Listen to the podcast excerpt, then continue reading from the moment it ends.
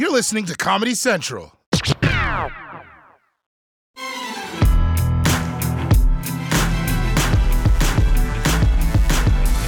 Athletes. They're good at running, jumping, and getting hit in the head.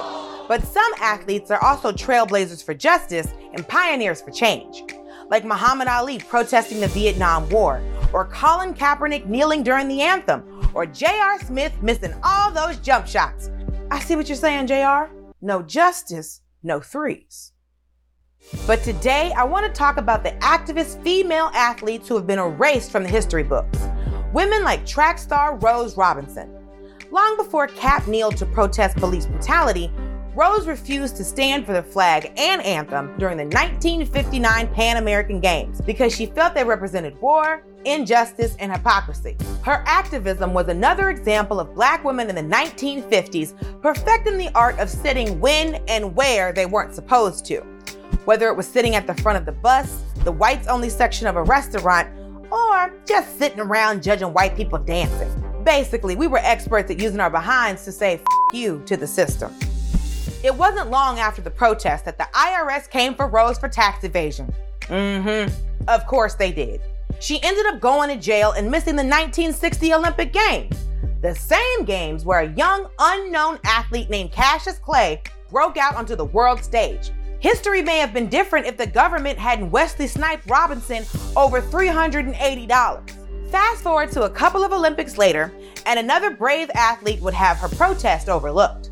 Wyomia Tyus was the first athlete in Olympic history, male or female, to win gold medals in consecutive 100 meter events, an accomplishment that took two decades to beat. And that's before all these modern improvements in science and nutrition and vegetables. When Tyus set this record, they hadn't even invented kale yet. And in the 1968 Olympics, Wyomia protested racial segregation by wearing black shorts instead of her uniform shorts. Unfortunately, her protest did not get the coverage it should have, and no one noticed. And part of that was the media's fault. But maybe she could have done something a bit more flashy. If your protest involves clothes, it's either gotta be loud clothes or no clothes. If you're running with no bottoms, oh, you've got people's attention. Finally, let's talk about Allyson Felix, one of the greatest sprinters to ever compete in the Olympics. Felix was good enough to get a Nike sponsorship until 2018 when she got pregnant. Then, during contract negotiations, Nike offered her a brand new deal with a 70% pay cut, which is some bullshit. They should have given her 100% more. She's literally growing another sprinter. If it was me, I would have rolled up to Nike and burned that bitch to the ground. But Allyson is classy, you know. So she wrote an op ed in the New York Times to let the sneakerheads know what was up.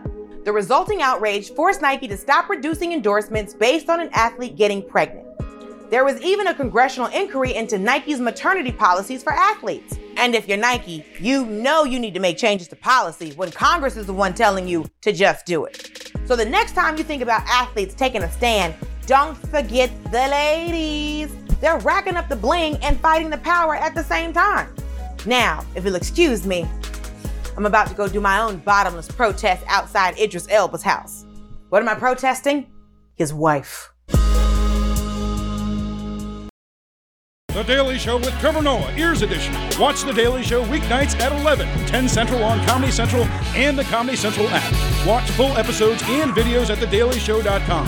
Follow us on Facebook, Twitter, and Instagram, and subscribe to The Daily Show on YouTube for exclusive content and more. This has been a Comedy Central podcast.